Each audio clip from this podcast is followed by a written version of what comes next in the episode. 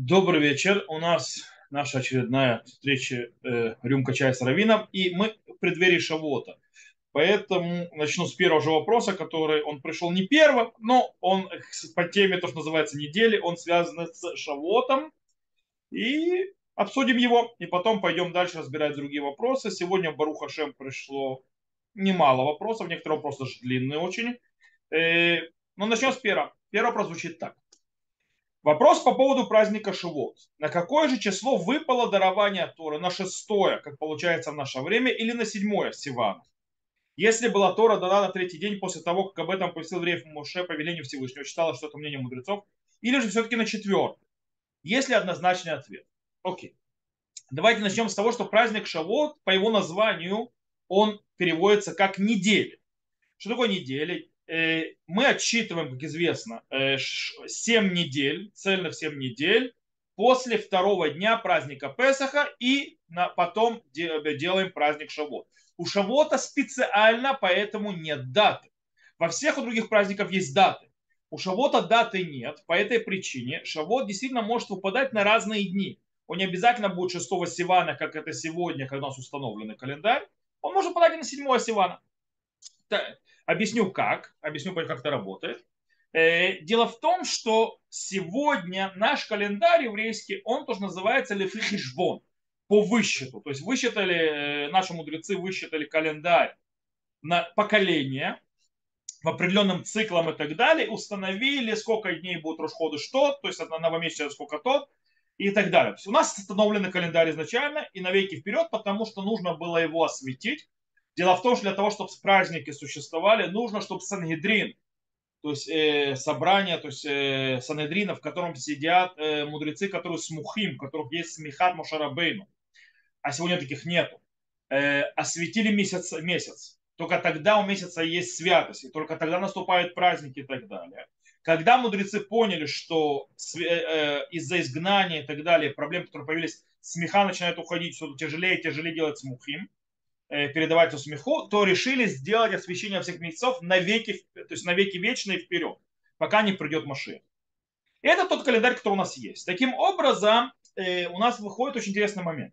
У нас выходит, что мудрецы, значит, дело в том, что перед тем, как я скажу, что у нас выходит и что должно было быть.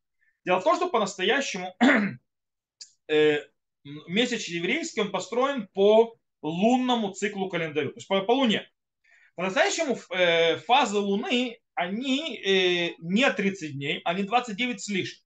Поэтому иногда у нас выходит месяц 29 дней еврейский, иногда 30 дней. Как это решается? Это решается, то есть так должно было изначально быть, когда был храм, когда был Санедрин дальше. Э, в земле Израиля это решалось. Когда появилась новая луна, тогда объявляли, объявляли новый месяц. Иногда получалось, что и должны были свидетели прийти в храм, сообщить, что новая луна появилась и так далее. И по этой причине, если они приходили так, что 29 9 день закончился, начинается 30 то автоматически делается два дня новомесяча. То есть то, что называется и бураходы, что добавляет еще день к месяцу. А если то есть, приходят так, что мы 29 уже понимаем, что появляется новая луна, то мы объявляем то есть, первое число, и у нас один день Рошходыша. Теперь, в вечном нашем календаре выставлено так, что в месяц Ияр всегда два Рошходыша, дня Рошходыша, а месяц Сиван один день Рошходыша. Таким образом, э, получается, что у нас всегда выпадает э, э, шавот на шестой Сиван. Когда на практике могло было быть два раза по одному дня Рошходыш или два раза по двум дням Рошходыш. И тогда у нас бы выпадал шавот или на пятое Сивана, или на седьмое Сивана. То есть, в принципе, может быть разная дата у праздника Шавот, если мы идем по свидетелям. Э, так когда был дарован Тора? 7 или 6 или может быть даже 5? Нерелевантно. Все зависит от того календаря и той луны, который был тогда. И у праздника Шавот нету даты. Его дата на 50-й день, после того, как мы отсчитаем 7 цельных недель, то есть 49 дней. И на 50-й день наступает Шавуот неважно, это будет шестой Сивана или седьмой Сивана, потому что это не релевантно, то же самое дарование Торы, когда было, оно было после того, как прошло семь цельных недель, после того, как мы вышли из Египта в Песах. Э, с этим мы разобрались. По поводу дана была Тора на третий день после того, как оповестил Моше, э, евреев Моше об этом или нет. Это спор. В любом случае мудрецы говорят их традиции, что это произошло на третий день. Значит, это произошло на третий день. И тут как бы так это принимает наша традиция. То есть вот как бы ответ на этот вопрос, ничего особенного. Стоит знать, что Шавот не имеет даты и может, э, и может танцевать. Потому что называется, потому что Шавот, он, он в каком-то смысле, даже не в каком-то, наши мудрецы называют его Ацерет. Ацерет, то есть заключающий праздник. Заключающий праздник чего? Заключающий праздник Песаха. По этой причине он завязан на дате Песаха и, и отсчет от него, то есть 7 недель есть обычно праздник это неделя, а это 7 раз по неделе. Таким образом, дата неинтересна. Э, как у, у, у, у Песаха тоже не пишут дату его седьмого дня. Э, а важно именно, то есть через сколько времени после этого наступает. Это то, что связано с праздником Шаву. Это первый вопрос. Второй, переходим отсюда на, ко второму вопросу. Второй вопрос очень важный, очень интересный, и он затрагивает тему не только то есть специфическую, которая есть в вопросе, сейчас мы это увидим, а намного более масштабную. Вопрос звучит так. Здравствуйте. Ваше мнение об учебе по книге Рава Адина Штангельца, Талмуд в первую очередь. Слышат они все, что не все принимают его. Еще раз здравствуйте нас и э, его же ваше мнение. Окей, давайте начнем с Талмуда. Во-первых, что такое не принимают Рава Адина Штангельца? Есть те, которые им не понравилось его под то, что он сделал с Талмудом. Сейчас объясню, что он сделал с Талмудом, и с точки зрения, и они по этой причине очень-очень к нему, так скажем, некоторые евреи неоднозначно относятся э, и несправедливо. Я объясню, что произошло. Раб Дин Штанзальц, во-первых, большой мудрец, большой Талмит. Человек просто гениальный был э, и очень, то есть хабадник. Э, человек, который родился светским и стал религиозным, который его знания были просто обширные во многих вещах и во многих а, областях, он решил, что в принципе э, Талмуд недоступен простому, скажем так, обывателю. Из-за языка и многих других вещей, непонимания терминологии, непонимания даже того ботанического э, мира или животного мира, который описан в Талмуде и так далее, и так далее, и так далее. Равадин Штайнер сделает то есть, действие, кое действие, которая, э, скажем так, делает Талмуд доступным для любого человека. Он пишет ему объяснение, это перевод, как бы, но он, он, кстати, в отличие от многих последователей, которые другие вещи делают, кстати, очень харидимные, он делает э, дидактический, скажем так, перевод. Он оставляет место, чтобы человек в конце концов, да, углуб... то есть человек должен был углубляться и читать арамейский тоже, постепенно начинать понимать. То есть, да, плюс он дал всякие объяснения более расширенные, и он давал, так, дает куча справок с точки зрения ботаники, медицины, э, то есть талмудической и так далее, и так далее, и так далее. Что он сделал? Он изменил лист Талмуда. То есть у Талмуда есть четкая система лист, то есть да, его построение – кстати, тоже оно относительно не такое древнее. Оно, в конце концов, было сделано в, в издательстве братьев Ром в, Литве. Да, и, как бы, и оно установило тот Талмуд, который мы сегодня знаем. По-настоящему раньше были другие тоже построения. В любом случае, э, Раф Шталец полностью изменил строение листа, и он стал выглядеть не таким, как он обычно выглядит в Талмуде. И вот за это была к нему большая-большая критика. Глобально. Э, кстати, более поздние его издательства, они вернули лист Талмуда, как он выглядит, и поставили рядом, то есть, то есть э, комментарий Рава Штанца, то есть как он объясняет, рядом с этим э, листом, как он выглядит.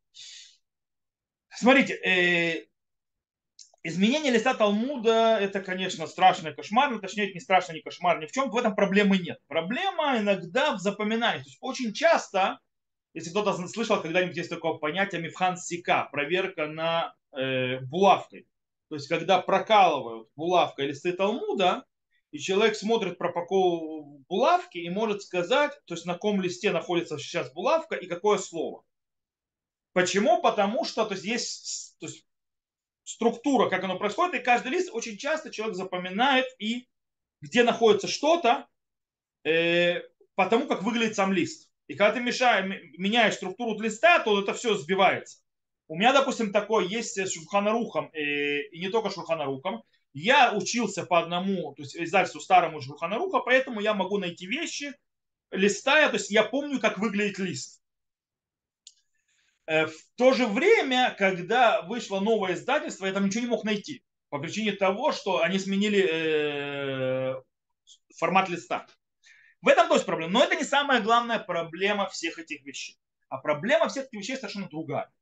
Причем после Рава Штагница появились э, такие, как Шутенштейн, очень харидимное издательство, которое тоже объясняет Талмуд. То есть оно берет, вот с одной стороны идет лист Талмуда, а рядом с ним идет перевод и объяснение, иногда же объяснение, когда берут уже определенные комментарии и пишут как объяснение. В чем проблема этих издательств? Проблема этих издательств в том, что тебе уже навязывают определенное понимание Талмуда, как решили комментаторы. А причем выбранные комментаторы издателя, а не все комментаторы. Потому что, как известно, то есть очень часто спор между мудрецами происходит именно на понимании того или иного то есть, значения сказанного в Талмуде. Поэтому, когда ты представляешь э, человеку уже объясненное, разжеванное, то в этом случае получается, что у человека строится система понимания того или иной темы по тому, как решил издатель. Это проблема с, с Рафштайнцем, кстати, более меньше эта проблема, потому что он пытался все-таки оставить э, Э, структуру Талмуда с точки зрения не вписывать, объяснять, не разжевывать все, а продолжать как бы э, не, только, только переводить глобально, чтобы человек понимал язык. Э, то, что Шутерштейн не сделал, а еще больше Метифта. Метифта очень харидимная то есть вещь, которые вроде людей, и они сделали еще больше, они еще больше расширили объяснение. То есть человек может читать, в принципе, объяснение, не открывая Талмуд. Вот, и поэтому у него будет представление о том и иной теме, так как захотел то издательство, каких комментаторов оно взяло и вписало в объяснение. То есть у него не будет видения э, темы масштабно. Очень часто, когда ты смотришь на Талмуд и пытаешься его понять без комментаторов, ты можешь прийти более глубоким пониманием, иногда дойти до комментария одного или другого, или увидишь то, что не заметил э, какой-то из комментаторов, и развить это и так далее. В этом есть огромная важность пониманий. Например, есть э, просто для того, чтобы понять, то есть немножко как это работает, есть э, в трактате «Моет кота» э, тема по поводу начала траура, когда не все начинают вместе. То есть, да, когда одни находятся в одном месте, другие в другом месте, один там э, уехал, другой приехал, кто-то был в пути, и по кому равняются э, для начала, то есть трауров, то есть кто может присоединиться и начинает 7 дней траура считать, называется судьят Гдолабай. То есть, да? Так вот, в этой теме есть 6, 7 пониманий решуним, то есть мудрецов последних поколений, как понимать эту тему. И это построено на том, как расставлять запятые в этой теме. Внутри Талмуда. Точки и запятые. Причем на этих решуним есть еще понимание в мудрецах последних поколений Вахруним. То бишь получается, что если тебе уже разжевали, ты знаешь что тему только по одному комментатору из шести, семи, а не по всем остальным. То есть ты не видишь вообще проблему, потому что тебя разжевали по-другому. Это большая проблема. Но эти книги могут быть, э, то, что называется, вспомогательны, когда человек хочет быстро, то есть он занимается какой-то темой, она другая, и вот у него нужно посмотреть какую-то гмору, и у него нет времени, и он может посмотреть быстро для того, чтобы понять, о чем глобально идет речь без того, чтобы э, брать это как э, за истину последней инстанции. Но понять глобально. Или человек, который знакомится с Талмудом, и он хочет... Э, там, кстати, очень опасно. Там можно привыкнуть э, к тому, что за тебя думают. Э, ну, когда человек знакомится с Талмудом, иногда это хорошо, как работает переводчик, у него появляются навыки, как правильно понимать слова и как играться. То есть, да, если он, конечно, будет прикладывать к этому усилия особенно. Плюс иногда можно смотреть э, ссылки, которые там даются, и там есть расширение с комментаторами и так далее. Они объясняют, с какого комментатора они привели, какие другие мнения есть и так далее, и так далее. У Шутершта это очень развернуто, у мотив вообще очень большие вещи, у них есть в конце книги, то есть более раскрыто. Э, короче, в этом могут быть проблемы Штанца. Штанца этого не было. То есть Штанец, он делал вещь, то, что еще была критика к Рабейну Хананелю. Рабейну Хананель в свое время, когда людям было учить Талмуд тяжело, а Рабейну Хананель это 10 век на минуточку. Он пишет комментарий, причем комментарий такой, что он, в принципе, он может читать без того, чтобы читать Талмуд. И тогда было много критики, что Рабейну Хананель сделал так, что Талмуд уже открывать не надо. То есть человек просто читает его комментарии, и, в принципе, он закрывает то есть, весь Талмуд, то есть ему Рабейну Ханель все объясняет, на это все закончилось. И это была критика. То же самое критика Крава Штанберг. По поводу других книг, нужно понимать, человек хасид, человек хабадник, человек смотрит на все через призму хабада или хасидизма или кабалы. По этой причине его книги, это книги мудреца Торы, которого есть определенное направление, у которого э, взгляд определенно хасидский, взгляд каббалистический, взгляд хабадничий, хабадский, гениальный человек и так далее. Кому подходят его книги? Это шикарные книги. И почему бы их не учить? Э, не всем это подходит. Э, как во всем вещах, то есть для, для не всех, а не для всех подходит тот или иной жанр или тот или иной подход в иудаизме. Каждый выбирает в этом случае из то, что называется, 70 ликов Торы то, что приведет его к служению Всевышнему. Если раз один шанс привел к служению Всевышнему, шикарно. Он привел очень много людей к служению Всевышнему. Это по поводу Талмуда Раваштальница и его книг. Переходим к следующий вопрос. Вопрос, я понимаю, следующий родился на фоне э, недельной главы нашей, главы Насо. Можно, в принципе, уже почти э, посчитать то есть этот вопрос как начало изучения недельной главы, которая у нас будет на следующем, то есть завтра будет урок по недельной главе. Но э, это здесь. Итак, применялся ли на практике закон о неверной жене? Имеется в виду жена Иша Сута. То есть женщина, которая, она подозревается в неверности. Она совсем не неверная жена, она подозревается мужем в неверности. Когда муж предупреждал ее не уединяться с определенным человеком, и она уединилась с определенным человеком, и у нас нет свидетельства, то есть она имела с ним интимные отношения или нет и муж ее ревнует, он ее подозревает, и для выяснения, то есть он ее требует признания, она говорит, что он не виноват, и тогда ее приводят на проверку коину в храм, который поет ее водой и так далее. Причем, если она, э, то есть там вода, стирается свиток, который пишется, он предупреждает ее, там там приношение. Если она э, выпивает эту воду, и она чиста, то ничего с ней не будет, она наоборот забеременеет, у нее будет хороший плод, у нее будет родиться хороший здоровый ребенок. А если же она, да, осквернилась, она действительно изменила мужу по-настоящему, то в этом случае она умрет очень неприятной смертью. Причем не только она, Гмара говорит, что любовник тоже. Вот. Э, таким образом, э, это закон, то, что называется Айша Сута, то есть о подозреваемой в неверности жене. Теперь человек задает вопрос. Э, то есть применялся ли на практике этот закон по-настоящему, что который в Торе Если да, то как часто? Сложно представить, женщина рискует жизнью, лишь бы остаться замужем или получить выплаты по ктубе. Окей. Тут еще один аспект, то есть нужно понять. Если женщина говорит, да, я сквернилась, да, я была с другим мужчиной, то она разводится с мужем и лишается своих имущественных прав, то есть ктубы и так далее. До свидания.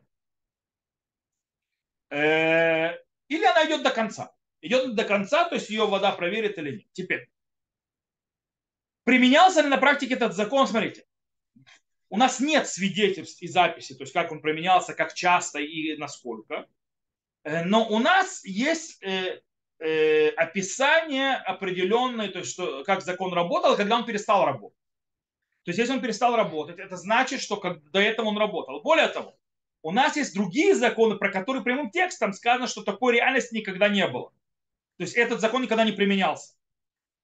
Допустим, как Бен Суреру Муре, то есть, да, то, что называется, так называемый блудный сын, сын который восстал против родителей, который там это пьет и гуляет, и, то есть э, Зулель Васувея, то, что называется. Он э, набивает себя как свинья, то есть с точки зрения еды и выпивки и так далее, и детей, родители не слушают. Это, так вот, Мара уже говорит, что э, за Сипур Шилогая, то есть, да, то есть никогда этого не было по-настоящему, хотя там тоже есть спор, что это э, как бы закон, который никогда не был в практике. Про неверную уже, про подозреваемую в неверности жену Нигде такого не сказано. Значит, такое, да, практиковалось.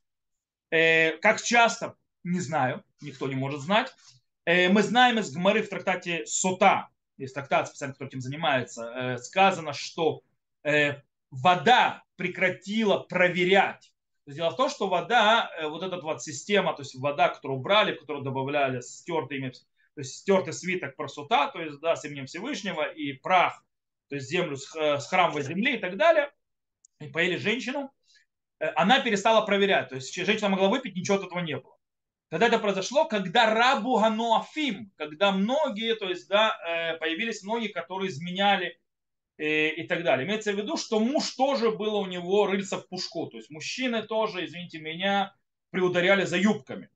И когда они предупреждают за юбками, или когда, скажем так, общество ведет себя весьма развязанно, и да, люди изменяют, и это как бы становится чуть ли не нормой в обществе, то в этом случае э, вода перестает проверять, потому что весь, вся идея проверки водой этой, то есть маем марим марим, то, что называется, э, подозреваем, что неверная жена, это было чудо, которое делал Всевышний ради уважения народа Израиля. Когда народ Израиля сам ведет себя, как, извините меня, нехороший и распутный человек, то есть как распутник, распутник или распутницы, то, естественно, никаких чудес, никакого уважения к народу Израиля нет, поэтому, естественно, вода перестала проверять. Вопрос, то есть, да, сложно представить, женщину рискует жизнью, лишь бы остаться замужем или получив выплату. Представьте себе, э, во-первых, э, всегда были как наимуна. То есть, да, люди, которые э, были мало верили. То есть, да, они считали, что с ним ничего не будет. То есть мне это, со мной это не произойдет. Это психология, которая всегда была. Сегодня даже есть люди, женщины, мужчины, которые то есть не готовы давать развод или женщине не брать развод.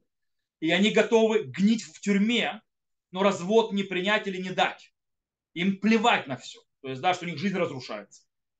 Но они не дадут другому сделать. То есть они не дадут ничего сделать. А тем более, когда это имя в те времена потерять ктубу или потерять брак, а тем более еще выйти с таким волчьим билетом, это значит остаться без покровителя, без мужа, без пропитания, вечная жизнь бедности. Это не так уж просто. Это мы сегодня смотрим, то есть, да, а, вот, это-то. В то время, извините меня, женщина незамужняя или женщина бектубы, когда она выходит, это отправить ее на голод. А отправить ее жить на подачке. Да вот даже возьмите кни... свиток Крут, смотрите, а, две женщины, у которых нет мужей, как они вынуждены жить ходите собирать то, что называется милостыню, то есть собирать вот это вот опавшие колоски и так далее. Это жизнь, которая ожидает без ктубы. Это жизнь, которая ожидает без э, мужа в те времена. А еще с таким волчьим билетом, то, что ты из меня тебя проверили, то есть, э, что ты, ты, то есть я, ты признаешься, берешь на себя вину, у тебя волчий билет, ты изменила мужа. Да кто ж тебя замуж возьмет? По этой причине женщина предпочитает, если, то есть, если что, умереть, а вдруг не пройдет, а вдруг ее муж... Дело в том, что э, Галаха, Гмара говорит, что если муж сам рыльца у него в пушку, то в этом случае вода не проверяет женщину. А вдруг у ее мужа тоже рыльца в пушку? Там много чего может быть. С другой стороны, не зря э, Коэн, то есть Гмара описывает это, в Торе это немножко более сжато, в Гмаре это более развернуто, он и описывал ужасы, которые с ней произойдут и так далее, и так далее. Пытался отговаривать ее, пытаться объяс... дать ей объяснение, чтобы она их схватила, что как бы не виноватая я. Он сам пришел, и что в этом роде, то есть, да, или я выпила, пьяная была, не помню, то есть, он говорит, может, и вина много выпила, и так далее. То есть, он пытается ее снять с этого пути на выпивание этой воды. Если он ее уговорил, если он ее напугал, она сходила с этого пути. Кстати, даже когда он уговорил или напугал, это уже начался закон, а не, то есть а практика то есть, а, закона, то есть подозреваемой неверности жены. Потому что это уже то, что Коин делает. Это часть, то, что написано в Торе, то, что он делает. Если он доходил до последнего этапа, когда ее пьют, поют и так далее, то все, как бы, тогда уже проверяет или нет. Поэтому есть много причин, почему женщина могла продолжить дальше идти до конца. Применялся этот закон на практике. Судя по тому, что описано в разных местах традиции, да, Насколько часто, не знаю. И невозможно знать. Следующий вопрос очень глобальный, скажем так, занимает баталии израильского общества, которые сейчас идут. Э, вопрос огромный по-настоящему как тема. Я попробую его все-таки вложить в рамки нашей встречи, э, так, чтобы мы сильно не выбивались и можно было сказать с одной стороны, сказать относительно раскры, расширенно, с другой стороны успеть еще другие вопросы. Вопрос звучит так. Ваша точка зрения, как Талмит Хахама, окей, мудрец, как, как мудреца Торы, не правого, левого, то есть, то есть не, не политических взглядах, а именно с точки зрения таранической, насколько я понимаю, на кампанию, развернутую в СМИ против харидимного общества, в частности, и высказывания, и в частности, высказывания Галит Гутман. Окей. Тут нужно немножко ввести в тему э, тех, кто, э, скажем так, не в теме в израильских э, баталиях того, что происходит, будь то люди в Израиле, тем более люди, которые за границей вообще не понимают, о чем идет речь. Э, скажем так, сейчас в израильском обществе нашли, то есть находили часто, но сейчас нашли очень активно э, нового крайнего козла отпущения, то есть, да, который виноват во всех грехах, это, естественно, Харидим. Почему Харидим? То есть э, имеется в виду ультраортодоксы, э, харидимное общество, которое живет, то, что называется в основном идеологией изучения Торы и нет службы в армии, или не выхода на работу, или так далее, так далее. Это у них есть, не у всех сразу. Нужно знать, что как минимум 50, то есть статистика пацан, 53% мужчин в харидимном обществе да работают, 80 с лишним процентов женщин в харидимном обществе да работают, эти люди да платят налоги, эти люди не можно возможно, то большая часть налогов, которые мы платим, э, кроме подоходного, платят все, никого не спрашивают. Э, вопрос идет, естественно, о службе в армии, то есть, естественно, харидимное общество меньше служит в армии из-за идеологии и других вопросов, в отличие от другого общества, то есть, допустим, религиозного сионизма, э, который служит больше всех, даже больше светских в армии. И И сейчас началась кампания, ну, у нас всегда нужно знать козла отпущения, то один, то другой, то третий. И в последнее время идет очень большой негатив на Харидим, типа они виноваты во всем, они не служат, они не это, они... Причем некоторые вещи доходят до крайности. До крайности, которые, скажем так, э, нацистским газетам, то есть они бы не постыдились такое напечатать, просто заменив э, слово Харидина на слово еврей. То есть, да, и а, у них бы это хорошо в пропаганду вписалось. Как, допустим, вы, сказали, Галит Гутман, которая вообще была манекенщицей, потом э, актрисой, не самой удачной. Сейчас она ведущая там что-то на телевидении, то есть, да, я как бы не смотрю эти вещи, но я видел то, что она сказала, то есть, как бы ролик. И она вдруг в программе, которая она ведущая, она заявила такое вещи, что Харидим, они кровососы, они сосут нашу кровь, они сидят на нашей шее и так далее. Короче, Дерштурмер, то есть, да, нацистская Германия был бы вполне, взял бы это, распечатал, то есть, да, про евреев, э, типа живут на наши деньги, и даже сидящий там на панеле один из человек, то есть даже светский, то есть он был в шоке, сказал это, то есть как бы вещи, которые не говор... нельзя говорить, то есть непостижимо такое говорить. Она ляпнула, сказала, что кровопийца и так далее, и, естественно, то есть тут уже нужно понимать. Э, есть критика, может быть критика к харидимному обществу, к идеологии и так далее, с одной стороны. Сейчас объясню, что. С другой стороны, некоторые вещи, которые происходят, и претензии, которые говорят, э, скажем так, СМИ или там определенные светские люди в обществе, не все, естественно, э, они идут от лицемерия то есть, или, скажем так, полного невежества, лицемерие, через лицемерие и до откровенного вещей, которые даже в голову человеку нормальному, даже если он не еврей, даже не придут в голову. То есть, да, тем более то есть, еврейского народа. Э, Галит Гутман, то, что она сделала, то, что она сказала, это за пределами нормы, это за пределами разума, это за пределами вообще, это антисемитское высказывание, которого, то есть даже если она права даже если бы харидимы не работали, сидели, иждивенцы и так далее, все что угодно, что это не так. Э, оно не имеет права существовать и выражаться нигде и никогда. Э, оно, то есть, без вопросов. Теперь вопрос по поводу э, другого. Дело в том, что претензии к харидимному обществу, что они не работают, что неправда потому что они, да, да, мужчины работают в харидимном обществе меньше, чем мужчины вне в харидимном обществе. Э, а вот женщины наоборот. В харидимном обществе женщины больше работают, и тогда приходят с претензиями, а, это неправильно, почему женщины работают, мужчины сидят, до, то есть учатся. Ну, это, извините меня, в чужой монастырь ты не будешь ходить со своими уставом, они зарабатывают себе на жизнь, они себя кормят и так далее, не твое дело. Как людям жить? Э, ты не можешь, никто не имеет права на, на, э, то есть натягивать свои ценности на других. То есть я считаю неприемлемым, что, что женщина будет работать, а мужчина будет учиться. Они считают приемлемым, и кто-то такой говорит, что это будет по-другому. Каждая семья решает сама, без тебя как-нибудь. Это вообще не, не заявление. Э, есть вопрос с точки зрения ктубы обязанности мужчины по отношению к женщинам. Там тоже с точки зрения Галахи как бы есть решение, то есть нет никакой в этом проблемы, если они между собой решили, им это так нравится, они так хотят. Ради Бога. Э, начинает, Галаха вступается здесь и начинает, то есть, как бы, делать свои требования по поводу мужчин и так далее, когда нет договора, когда есть спор между супругами. Тогда Аллаха будет решать. Когда есть согласие, пусть делают, что хотят. Вот, э, это их согласие. Теперь,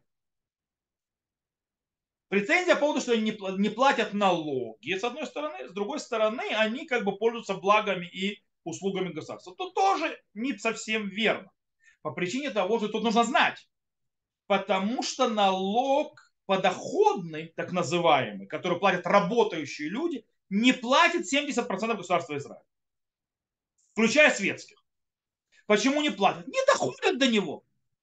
Или у них есть освобождение от него, или у них есть то, что называется, э, э, это называется некудот зику, то есть точки, то есть, э, которые позволяют им платить не платить э, подоходного налога на до более большей суммы, чем у других. И так далее, и так далее, и так далее. Там, допустим, инвалиды, или дети инвалиды, или там что-то, какие-то вещи, а, матери-одиночки, все что угодно. То есть, да, есть куча-куча вещей, что приходит к тому, что по-настоящему подоходный налог не платит 70% государства, а не только маленькая группа харидим. Причем тоже неправильно, потому что подоходный налог платят, платят многие харидим. Допустим, если у харидима есть лавка, это уже он работает. Если он работает, он платит подоходный налог, причем иногда больше, чем э, рабочий на заводе, намного больше, чем рабочий на заводе э, светский или так далее, в зависимости от доходов. Теперь, это с точки зрения подоходного налога. По подоходный налог это статья не ай-яй-яй э, в государственном бюджете. В настоящем государственном бюджете, то есть хорошие статьи, которые заносят много денег, это, естественно, масс-ховорот, это подоходные налоги или налоги на производства и так далее, там больше всего денег. А также налог НДС, который платят все. Нет человека, который не платит НДС. И это налог, который идет... Причем Хариди тоже платит НДС. Мы платим его все. Поэтому сказать, что они платят налоги, тоже неверно. Еще одно, что они не служат в армии. Тут есть о чем поговорить. Потому что, давайте будем честны, да, есть много харидим, которые да, служат в армии и служили в армии раньше. То есть более, то ли сказать, более старое поколение. Но по-честному, давайте по честнику, большинство харидимных мужчин, но женщин тем более, в армии не служат. Точка. И, э, но проблема в том, и требуется от них вроде бы как бы равенство в, в, в, в э, несении ярма, то есть, да, то есть э, несении бремени службы охраны страны. И тут есть лицемерие по причине того, что ну, не существует равноправия и того, что все несут лямку одинаково. Нет то, что называется шевьон банеты, то есть да, равноправие в несении бремени защиты. Потому что невозможно сравнить э, служивающего солдата в газете Бамахане или на, на солдатском радио, или еще где-нибудь, который занимается то, что, называют, то, что в армии называют шмона ФС Арба. То есть, да, в 8 утра пришли, сдел... Э, то есть шмона это 8.04. То есть, э, в 8 утра пришли, сделали 0, учили в 4, то есть, да, домой. Э, его невозможно сравнить с спецназовцем. То есть, да, допустим, взять того же Лапида, который служил, если назвать службу вообще, в газете Бамахане, и писал до статейки. И взять Бенемина Антониау, который был офицером в спецназе. Вы понимаете, что у них разное бремя было? С другой стороны, нужно, чтобы кто-то и это делал, и то делал. Поэтому это не то бремя. Спецназовец тянет большее бремя, чем человек, который сидит в э, офисе. Понятно, что армия не может жить и без... То есть, они вообще не нужны. Армейское радио не нужно. Э, эта газета не нужна. Это все не нужно по-настоящему армии. Да, армия не может жить без э, а, поваров, да, армия не может жить без э, обслуживающего персонала техники, да, армия не может жить без складовщиков и так далее. Это нужно. Но у них тоже нагрузка не похожа на нагрузку в защите Родины, чем у даже пехотинца боевого. Поэтому это уже демагогия и лицемерие, что кто-то тянет какую-то лямку одинаково с другими, если он призывается армию. Просто ложь. Более того, Когда мы берем процентное соотношение призыва в армию, то мы увидим, что очень интересный момент. Есть общее число призывов, то есть люди, которым прислали повестки, и сколько освободилось? В год. И мы открываем очень удивительную вещь. В последнем, последний год не, не призывалось вообще, то есть э, число общее, из Харидим 12 тысяч человек, а из светских 45 тысяч. На минуточку. То бишь в несколько раз больше. Теперь, большинство не призывающих, кстати, армия даже проценты не хочет показывать, потому что они бешеные, живущие, живут в Тель-Авиве и в окрестностях. Больше чего призывающихся находится на периферии. А вообще больше всех призывается религиозный сионизм. И это данные армии. Таким образом, мы тут или невежество, или цинизм, или обыкновенное лицемерие. Я могу прийти э, к ним, то есть к оригинальному обществу, сказать, то есть идеологически, ребят, так дальше жить нельзя. Вы должны тоже дать плечо. То есть так или иначе не обязательно в армии можно в это. Потому что когда я захожу в вопрос армии, не армии с, хари, с Харидим, я вхожу в идеологический вопрос. Вопрос идеологический невозможно брать на храпом и заставить кого-то. Когда человек идет от идеологии, то пытаясь заставить, он в конце концов будет терпеть, то есть он будет страдать и так далее, но он идеологию свою не поменяет. Это неправильный подход, неконструктивный вообще.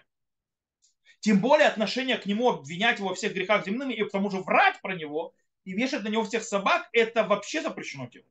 Вообще Галаха запрещает э, делать плохое имя, так называемое, э, какому-либо обществу. Тем более нам нельзя говорить о любом обществе что-то плохое, потому что в любом обществе, как общество о, э, целое, потому что в любом обществе есть всегда люди, которые более лучше, есть более хуже. В любом харидимном, светском, религиозном, сионистском, в любом есть праведники, есть неправедники. Есть хорошие люди, есть плохие люди. Есть люди, которые более то есть, э, честные, есть люди, которые менее честные и так далее, и так далее. И когда ты направляешь определенную вещь на определенную группу, говоришь, они все вот такие, говорит Рамбам, что у этого вещи даже, он сомневается, то есть можно исправить. Потому что когда ты говоришь клевету на человека или какую-то вещь, это э, то, что называется преступление между человеком и человеком, чтобы его искупить, нужно прийти и попросить прощения у человека. Проблема в том, что когда ты клевещешь на общество, что ты можешь сделать? Ты у каждого должен запросить прощения. Как ты можешь просить у всех прощения? Ты не можешь каждого обойти. То есть э, вариант у тебя искупиться от этого греха почти нулевой. Поэтому понятно, такого говорить нельзя. Можно говорить критику, конструктивно. Можно искать конструктивное решение. Еще одна вещь, то, что говорят, что харидимы гребут деньги. Что такое гребут деньги? У нас в государстве появилась, то есть, то есть нужно знать, немного есть истории, появилась идиотская система. Я объясню. Допустим, есть нужды светских школ, нужды университетов, нужды театров, нужды футбола, нужды всякой фигни какой-то. Э, это все лежит, то, что называется бабасиса тактик. Допустим, система образования э, светская, э, причем вся, включая всякие глупости и всякую фигню, а, причем она лежит, то, что называется бабсиса тактик. То есть она лежит внутри бюджета государства, внутри этих параграфов, и никто с ним не разбирается. Она проходит как одно целое. В коридимном мире появилась очень интересная фигня у них нету, то есть их система, то есть представьте, мы говорим о приблизительно 13% населения страны. Приблизительно, то есть, да, может чуть меньше. Э, в любом случае мы говорим о 50% детей в первых классах. То есть из всех э, детей в первых классах в Израиле 50% относятся к харидимному обществу. Их бюджеты на школы, детские садики и так далее, тогда не лежат в базе бюджета государства. Вообще ни копейки, то есть ни шекеля. Они должны партии обращаться и умолять каждый раз, когда происходит, то есть проходит, проводится бюджет, получить коалиционные деньги, так называемые, для того, чтобы получить бюджет на их образовательные заведения. Что уже дебилизм. То есть, когда говорят вам, что Харидим получ... требует деньги на их учебу, это не на Аврехов и Вишивы, это на всю систему, включая детские сады, включая школы начальные, включая все. Потому что у них нет этого в бюджете страны, то, что есть у обыкновенного светского ученика. Это дискриминация, кстати, которую стоит знать. Почему так произошло, это отдельная песня. Э, и что это изменять надо, это точно. Э, теперь, э, также мне тяжело представить, то есть, может, то есть вопрос он идеологический. В чем разница между деньгами, которые идут на изучение Торы в Колеле, у ученика, допустим, и на деньги, которые идут на изучение в университетах, причем намного больше денег, всякой э, тематики, которая от нее пользы ноль. То есть, если то есть, посмотреть, если мы смотрим даже материально на пользу, то есть, да, принятие то есть экономики какой-то, то есть благо и так далее, ноль. Исследование называется чего-то, ничего-то, то есть исследование всевозможных, не знаю, разницы полов, там, мигдар, это, короче, всякие вещи, которые есть в гуманитарных науках, от которых пользы ноль, и от которых, то есть это больше болтология, но она академическая. Э, и там люди получают из дотаций денежно намного больше, особенно люди, которые делают докторат на этом. А делают второй докторат, которые преподают и так далее, это бюджетные пенсии, огромные, э, которые ни один Аврех даже не снились они. И это беседа. Почему, можно сказать идеологически, почему бюджет государства дает огромные деньги на покрытие бешеных э, финансовых ям у театров? потому что они выгодные. Их, то есть, в принципе, актеры и так далее содержатся на деньги государства. Потому что их работа не приносит ни, никакого дохода финансов по-настоящему. И так далее, и так далее, и так далее. И ты можешь, мы можем прийти и сказать, это культура, мы должны поддерживать культуру, мы должны быть культурными людьми. Я, хорошо, это идеология, культура, прекрасно, я могу соглашусь. А у Харидим другая идеология, это культура. Это наше развитие, это наши ценности. Ты хочешь э, спорить с ценностями? Глупее, глупость. Спорить с ценностями. Нужно понимать, что есть люди кто, с разными ценностями, им полагать разные вещи, уметь принимать это. Можно соглашаться. Что да, проблематично, которое я считаю заслуживает критики, это отказ харидимного мира изучать то, что называется называемые общеобразовательные предметы. Которые, это уже идеология, которая более поздняя, э, в иудаизме этого почти не было раньше, то есть это появилось позже, но она, она строится на определенной вещи. В чем проблема здесь, действительно, в чем есть место критики, ее нужно конструктивно выражать и решать эту проблему. Кстати, с точки зрения Харидим, они были готовы это слушать. Они были готовы раскрываться и так далее. Пока их начали заставлять и бить и проклинать. Это создавать систему, в которой, да, будут учиться общеобразовательным предметом. Почему? Потому что если я не учу детей общеобразовательным предметом, я, в принципе, начинаю делать следующее поколение образованных, которым будет тяжелее все больше и больше входить э, в рынок труда. Они будут, они да, войдут в рынок труда. Можно войти в рынок труда без образования. Но возможности э, заработка и продвижения будут, естественно, ниже. Но снова, мы заходим в идеологию. Поэтому тут все очень-очень-очень-очень э, сложно.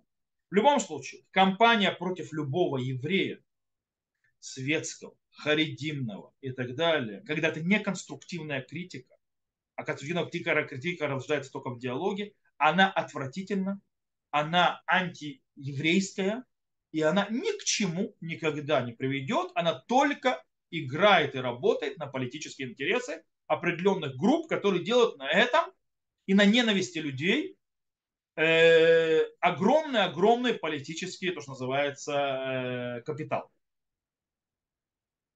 И они на этом растут. А люди, которым засоряют мозги этим и дают этому засорить свои мозги, они, во-первых, рабы, они не свободные люди, которые своей головой не умеют думать. И они, в принципе, по-настоящему, когда идут потом голосовать и так далее, они, во-первых, а, они появляются у них в сердце ненависть.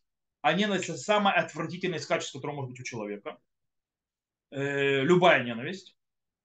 И вторая, то, что у них появляется, они, э, в принципе, идут служить не себе, а идут э, э, быть рабами и, скажем так, есть такое понятие на, на русском, и на иврите тоже, полезными идиотами э, того человека, который сталкивал лбами э, на играя на простой человеческой ксенофобии, а ксенофоб, то есть э, ненависть или неприятие чужака, тот, кто не похож на меня, для того, чтобы получить политический капитал и сесть в хорошем кресле с хорошей должностью, с хорошей зарплатой. Э, и все. Они ни на секунду, ни на йоту никуда не продвинулись. То, что называется это система древняя, которой люди не должны поддаваться, разделяя власть сталкивая лбами власть. Это что делают наши СМИ, это что делают многие политики. Разделять народ и властвовать. Чем больше сталкивает лбом народ, тем больше народ ненависть, тем больше э, идет накип, тем больше э, капитала политического они получают. Проигрывает кто? Народ Израиля. Проигрывает кто? Мы сами. По этой причине мы должны быть защищены полностью от этой ненависти, от этого. Можно критика, можно высказывать критику, можно конструктивно высказывать, но ни в коем случае не поддаваться этой пропаганде. К тому же часто она лживая и лицемерная. Окей. Это с этой темой, сказал, она очень большая, поэтому я перехожу, у нас времени уже мало, к следующему вопросу, э, и он звучит так. Мишна Бурам учим приоритете раздачи цдаки. Сначала нуждающие близкие родственники, потом соседи, потом члены твоей общины, потом жители твоего города и так далее. То есть приоритет это цдаки. То есть то, что называется они ирха кудмин. То есть бедные твоего города ближе. То есть э, есть круги по нарастающей. То есть кому ты обязан в первую очередь давать. Это не только в Мишне Буре, это в Гмаре и так далее. Мишна Бура просто одном месте приводит.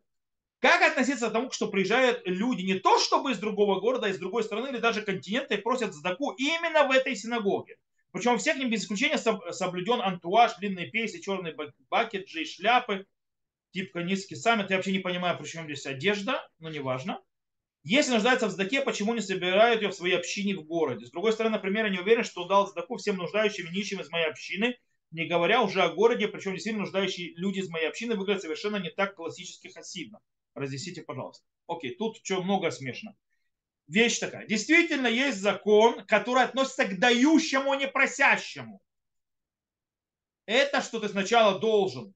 То есть по, по иерархии. Если у тебя придет просить нищий твоего города, и он нуждается, и, то есть, или твой родственник, и нищий из другого места, ты даешь нищему, который из твоего города, если у тебя, то есть, у нет двоих, а они не, то есть, ты предпоч... то есть у него первенство. Об этом говорит Галаха. Нету, то есть э, не нужно бегать по всему городу искать, называется, а кто ж нищий всего моего города? Так не работает. То есть тебе приходят, или у тебя есть просьба, то есть кому-то предпочтительный. Допустим, у меня э, нашей синагоге то есть, нужны деньги. Ко мне обращается другая синагога. Кто другой синагоги говорит, мы там строим это, делаем это, нам нужны деньги. Не можешь ли ты нам делать труму? Нет. Почему? Потому что моя трума идет в мою синагогу, потому что моей синагоге то нужно, она мне ближе. То есть, потому что я должен, она перепе Но если я сижу, и ко мне, у меня нет никаких проблем, то есть ко мне никто не обращается, приходит другой человек из другого места, просит проблему, я ему даю, почему нет? Теперь, как человек выглядит и как не выглядит, это вообще не интересно.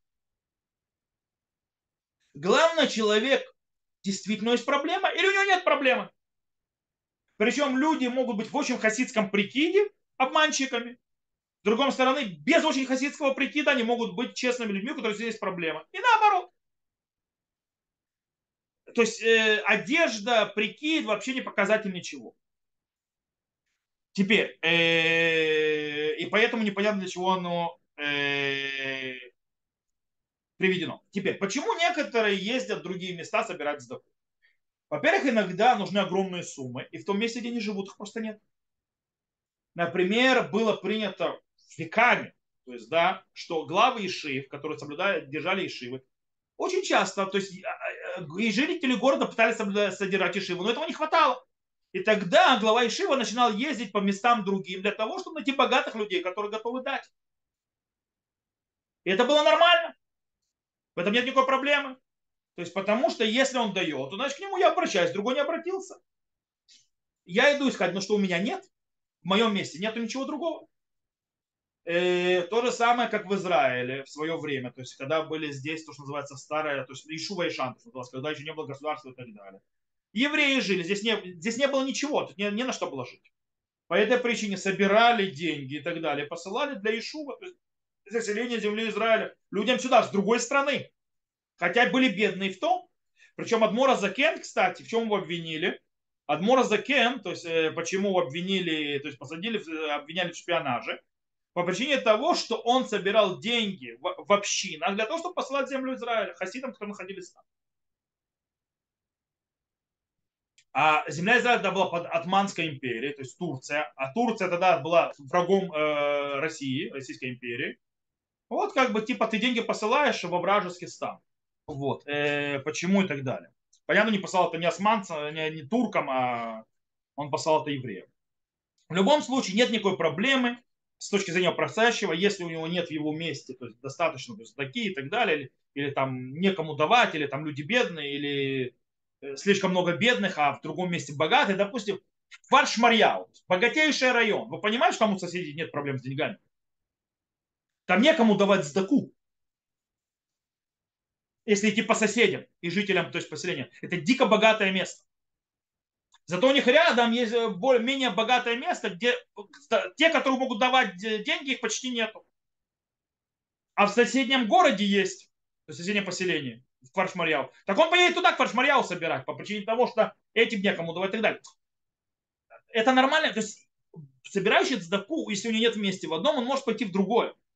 Дающий цдаку, когда к нему приходят два предложения разных, он обязан предпочитать, естественно, того, кто ближе ему. Это с точки зрения предпочтений. То есть это иерархия предпочтений, но это не обязаловка. Так это работает. То, Думаю, с этим вопросом мы разобрались тоже. Следующий вопрос. Какое отношение у иудаизма к астрологии?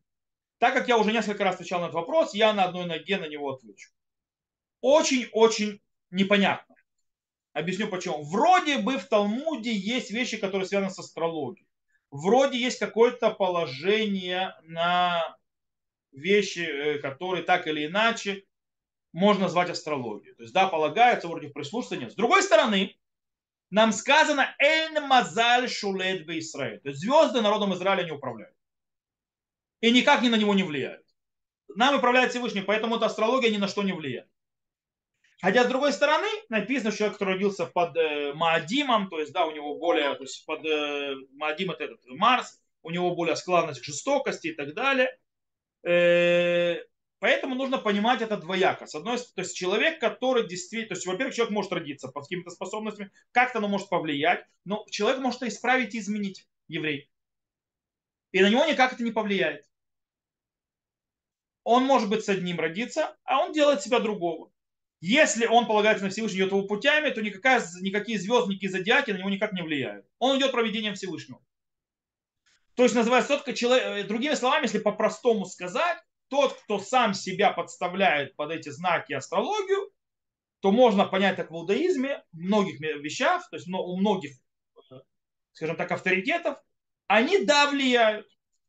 Но если человек полагается на Всевышнего и не прислушивается, его это не интересует, он не считает, что это как-то на него влияет, оно на него не влияет. А если мы возьмем Рассагара в Саде Гаона и Рамбама тем более, у Росага там есть те, которые думали, что он, да, астрологию при, признавал, но у меня есть работа, которую сделал, которая доказал, что это ошибка глубокая, э, потому что они видели некоторых трудов, которые были найдены позже, в которых явно видно его отрицание и негативное отношение к астрологии. Э, а ошибка их, потому что в одной из своих комментариях, то есть на Сефрейцера, он описывает астрологические понятия, то есть он очень круто в них разбирается, и подумали, что он поддерживает астрологию. Нет. Э, видно, что он разбирается в системе астрологии, как там высчитывают всякие вещи, как это работает, но он считает это глупостью. Он разбирается, но считает это глупостью и вообще то есть пустой, э, пустой наукой. Рамбан тоже астрологию принимал, то, что называется, не, не лучше, чем какого-то идиотизма не более того, э, потому что никак планеты ни на что не влияют. Okay? Ни звезды, ни планеты. Э, это глобально на одной ноге. И последний вопрос, который пришел, э, он так Коротко, потому что я уже на него тоже отвечал несколько раз. Ну, э, я чуть не пошлю, будучи на 84-м уроке рюмки, называю встречу, то есть искать других встречах, где там обсуждали, я так на одной ноге отвечу. Вообще, э, вопрос звучит, какое объяснение тому, что мир существует миллионы лет, и как это увязано с тем, что произошло 5783 года назад, сотворение мира в еврейском календарю. Во-первых, есть объяснение, есть тому, что мир существует миллионы лет, это еще то объяснение. Окей? Ну, допустим. Оно тоже еще вилами по воде писано. Но э, оно зависит от многих-многих факторов, многих аксиом, э, которые абсолютно не обязательны. Э, в любом случае оставим и скажем, да, эти аксиомы правильные, да, наука говорит правильно. Теперь, так, кстати, сочинить, это соединить 5783 год от сотворения мира, кстати, неправильно, не от сотворения мира, сейчас мы разберемся, и то, что говорит наука, что типа миру намного больше лет. Скажем, намного больше, э, это мягко сказано. Есть несколько ответов. Во-первых, есть объяснение такое, что Всевышний создавал мира и разрушал мира. То, что у нас мир нас существует и так далее, тот, которому 5183 год, это не самый первый мир. И то, что мы видим в откладывании в археологических, то есть это не только, то есть и в почве и так далее, и так далее, это просто старые миры, которые были разрушены. И этим пластам уже множество лет. Это одно объяснение можно дать. Я его не очень люблю, но оно есть. Есть другое э, объяснение, которое тоже меньше не люблю, есть те, которых он устраивает. Всевышний создал мир таким, как он есть сейчас. Старым. То есть со всеми этими пластами и так далее. Как это, почему? Э, можно говорить. Есть объяснение, которое я, скажем так, больше к нему, э, оно мне кажется более правильным. Во-первых, потому что оно э, находится с того, что 5783 год это не от сотворения мира. Это ошибка глубокая. У нас 5783 год создание человека, точнее с, человек, с момента, когда человек познал Всевышнего. С этого момента прошло 5083 год. Кстати, здесь очень интересно, что у ученых, э, э, скажем так, существование homo sapiens, так называемого, а нужно понимать, что неандертальцы, допустим, homo вообще два разных вида, и связи никакой.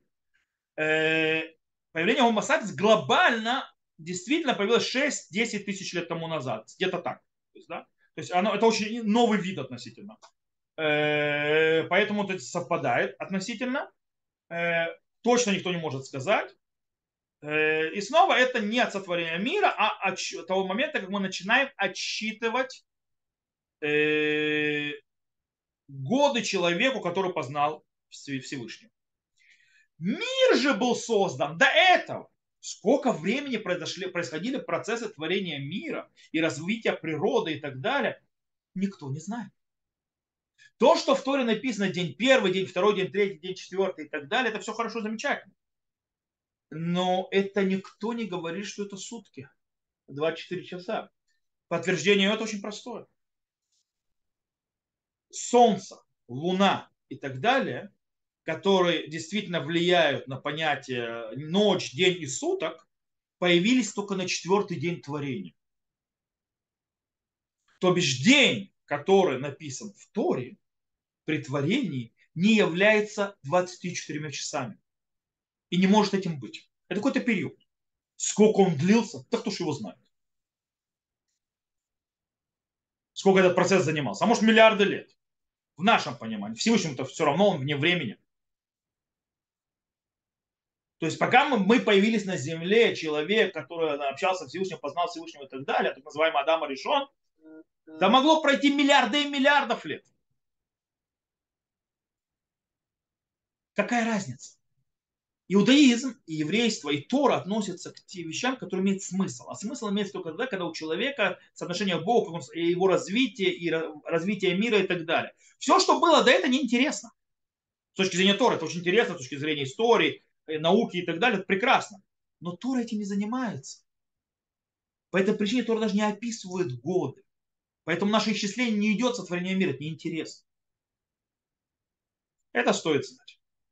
То, э, на этом пришедшие вопросы закончились. Сегодня их было немало, точнее, некоторые были здоровенные.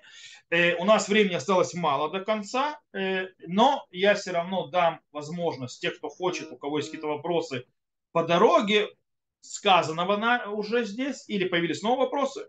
Кто хочет задать вопрос, пожалуйста. То есть, кто в зуме, то в записи будет видеть, уже ничего не может спросить. Кто-то со мной в зуме, пожалуйста, если у кого есть вопросы.